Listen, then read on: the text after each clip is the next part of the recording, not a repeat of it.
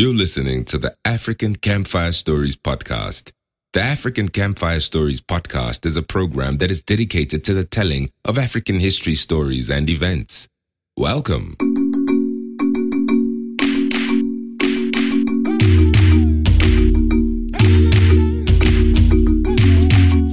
To bring African history to you, we have to read through a lot of details, facts, dates, names, and names of places.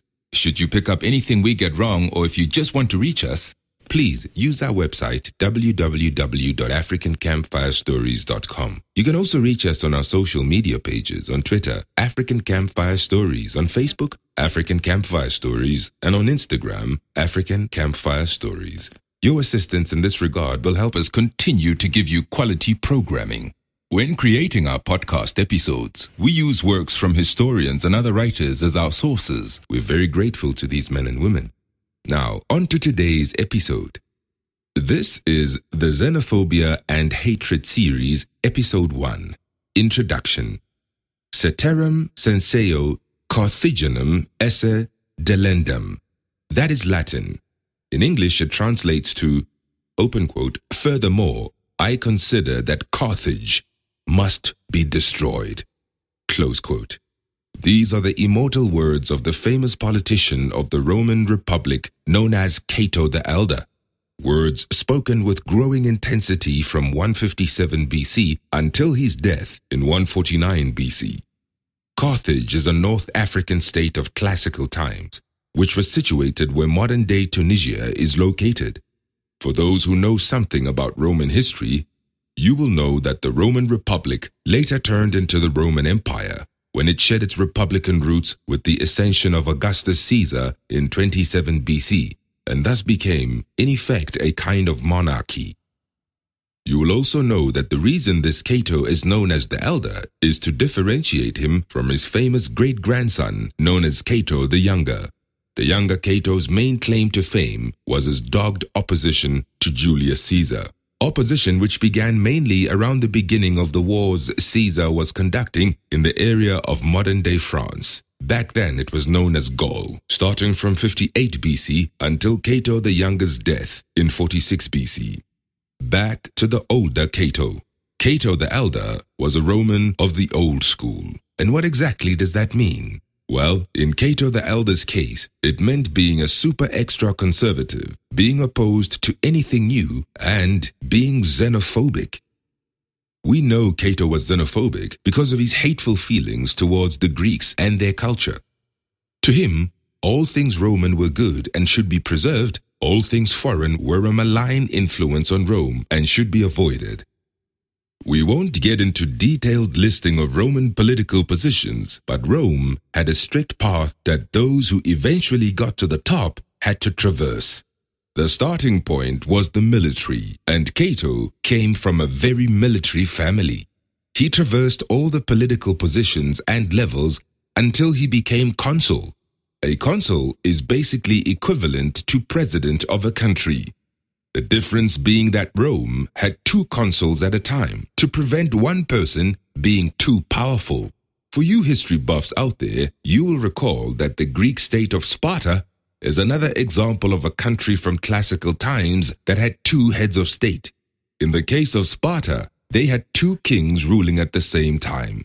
For those of you who know about French history, you will know that Napoleon Bonaparte's position in France before he made himself emperor in 1805 was that of first consul. This idea of consul was taken from the Romans. But I digress. As far as why Cato wanted Carthage to be destroyed, we will get into the details later on in our Xenophobia and Hatred series. For now, we will state that Rome finally and thoroughly destroyed Carthage in 146 BC. This ended the so-called Punic Wars. The latter is the label given to the three wars fought between Rome and Carthage between 264 BC and 146 BC. Rome's genocides in Africa were not over though. Enter Emperor of Rome, Caracalla. After killing his younger brother Geta so that he won't have to share power with him, Caracalla was mocked by the Egyptians, specifically the citizens of the city of Alexandria, in a public play, a play dramatizing his murder of his younger brother. At this point in history, Egypt was a province of the Roman Empire, which means that Caracalla was also an emperor of the Egyptians. The Alexandrians were mocking the fact that Caracalla claimed to have killed his brother in self defense. In response to this, in 2015 BC, Caracalla killed hundreds of Alexandrians, maybe even thousands, and had the city of Alexandria plundered, burnt, and destroyed. All of this because the guy was pissed off by a play? We bet there was something behind this mass killing. Being dissed in a play is hardly a reason for such craziness. But then, Caracalla. Maybe you don't know Caracalla enough if you think this was crazy of him. He was called by a Roman historian who lived at the same time as him the enemy of mankind. We will explore such things in later episodes of our xenophobia and hatred series. In the wee hours of the morning, young boys in their teens would be seen running across the countryside. Some were just 14 years old, and they would be armed with knives, swords, and some would be carrying spears. These young boys would almost be naked. The clothing they wore was scant. These young boys were on a hunt. Those they hunted would be filled with fear panic would spread amongst them because these young boys were ordered to kill human beings that lived amongst them. This killing was ordered by the state, the government. These boys were Greek boys hunting other Greeks and killing them at will. Welcome to ancient Sparta, Greece. These murder sprees were called the Crypteia. It was part of the ruthless and brutal training that young Spartans received on their way to becoming grown men. But the Crypteia was also meant to keep the slaves in check, to keep them pacified in case they wanted to revolt. The other Greeks they were allowed to kill willy nilly were the slaves of Sparta. Owning Greek slaves was rather something new in the Greek peninsula. All Greeks had slaves, by the way, but it was rare for the slaves to be other Greeks. Also, the state of Sparta had way more other slaves than other Greek states of the time. Some historians claim that Sparta had 20 slaves for every normal Spartan citizen. Many admirers of ancient Sparta, those that know anything about the Crypteia, knew these killings as a stain on an otherwise admirable nation. The fact that Sparta would enslave so many Greeks is not a surprise if you think how xenophobic the Spartans were. In the eyes of a Spartan, no one, Greek or non Greek, was worthier than he or she. That's why, even when you watch a pop culture movie like 300, you'll pick up that the Spartans took their Greek compatriots for granted. The dilemma that is faced by anyone who admires Spartan culture is similar to the dilemma suffered by admirers of German culture and its achievements. How to explain the Nazi genocides? Historians of Germany ask questions such as How does one explain the Nazi cruelties in light of the fact that Germany was a very civilized, advanced, and cultured country. This is the country of Goethe and Schiller for crying out loud, but it was also the country of Martin Luther and Wagner, brilliant historical figures who were also very xenophobic, especially when it came to their fellow Jewish Germans. When it comes to genocides from history, there have been rulers, leaders, governments, or nations that have supported or led the committing of genocides. If you discuss, say, Hitler and the genocidal crimes that he committed, a lot of people agree. The same applies to people like Joseph Stalin and Genghis Khan or Pol Pot, the leader of Cambodia during the Vietnam War.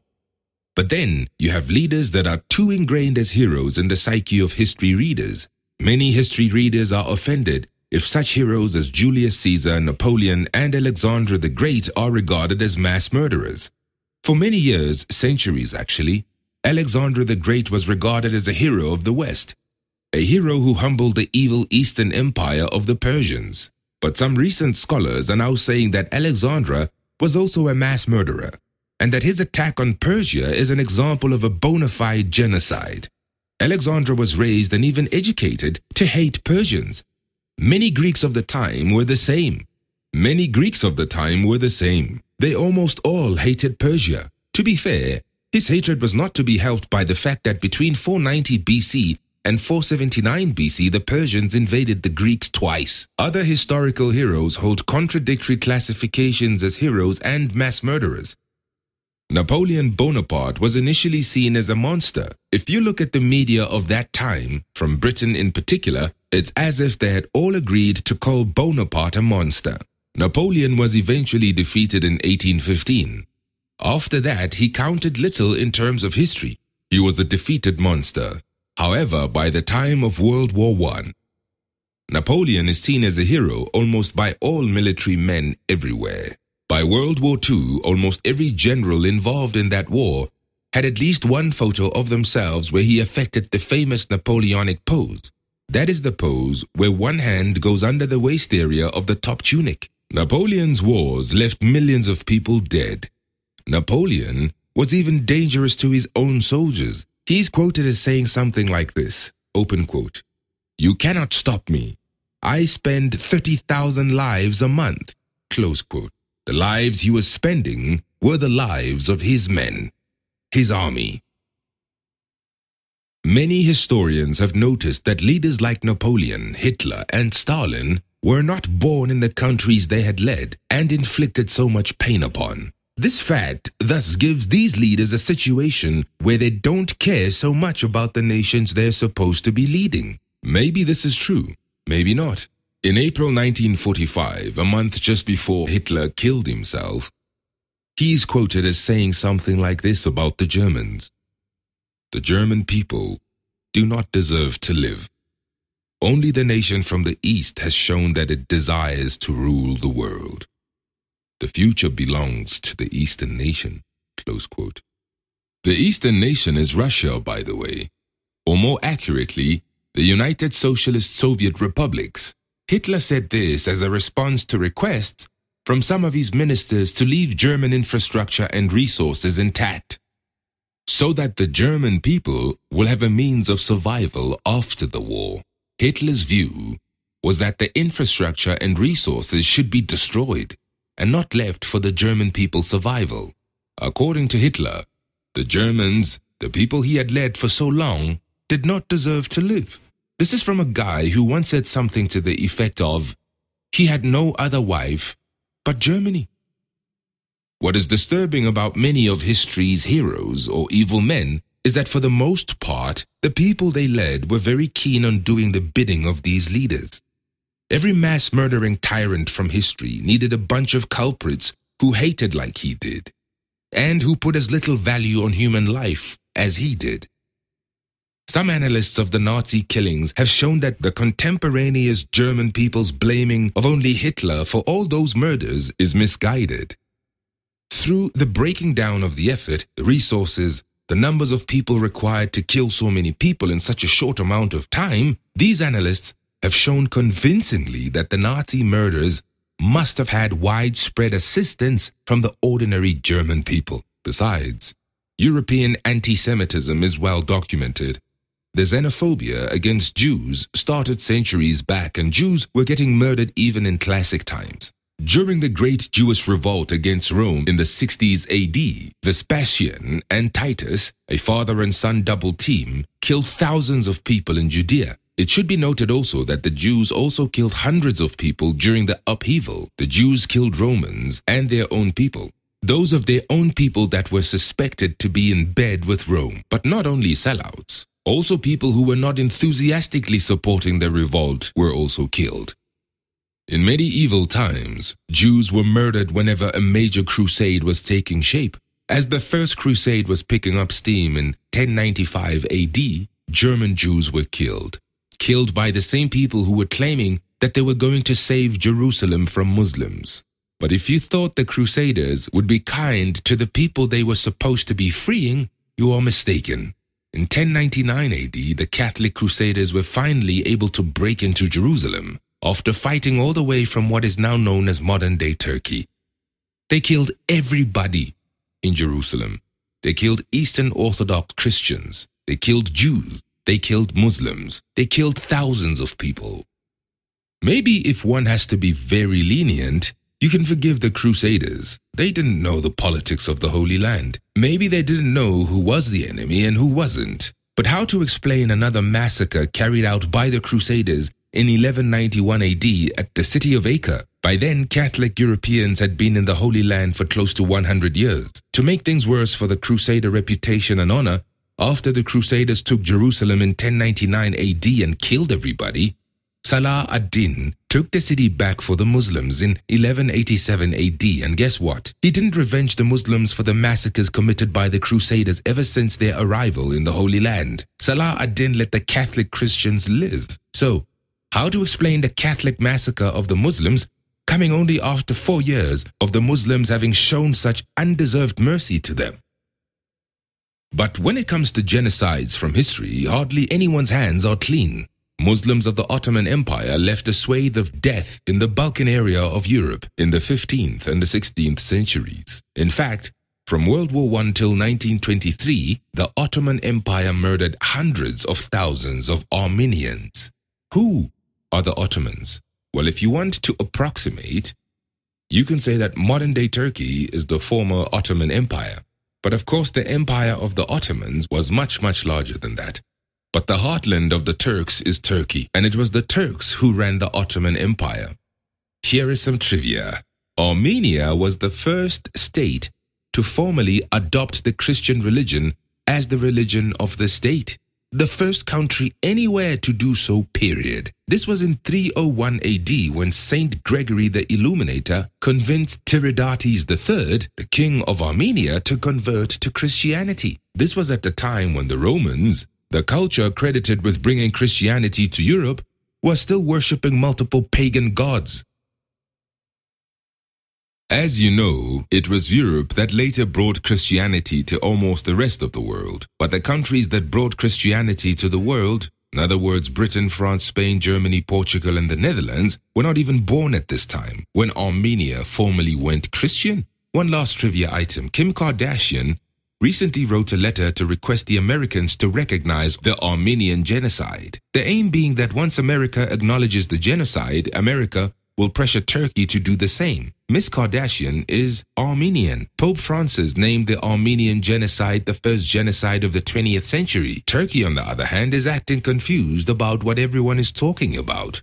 what genocide is the world talking about? Our series on xenophobia is not meant to impose guilt on the nations that committed genocide somewhere in their past. This is definitely not the point of our xenophobia and hatred series. In fact, we couldn't achieve that even if that were our actual goal. If you look back far enough into every nation's history, you'll find a genocide somewhere.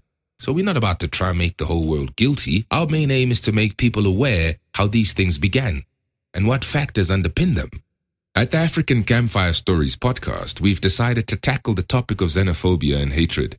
This is due to the recent xenophobic violence outbursts in the country of the Republic of South Africa. This is the first episode of that series. Xenophobia is broadly defined as the fear of foreigners, hatred for people who don't look like you, or people who don't come from the same place as you do. We all know what hatred means. We're going to be doing many episodes on xenophobia and hatred.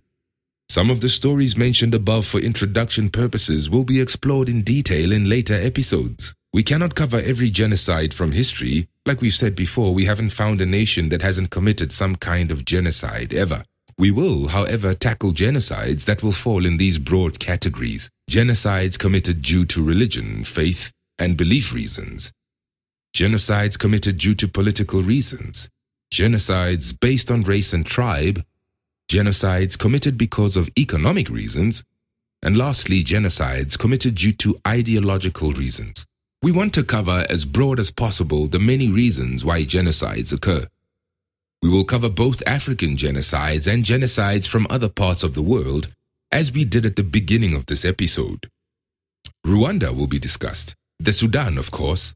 Sierra Leone will be in there.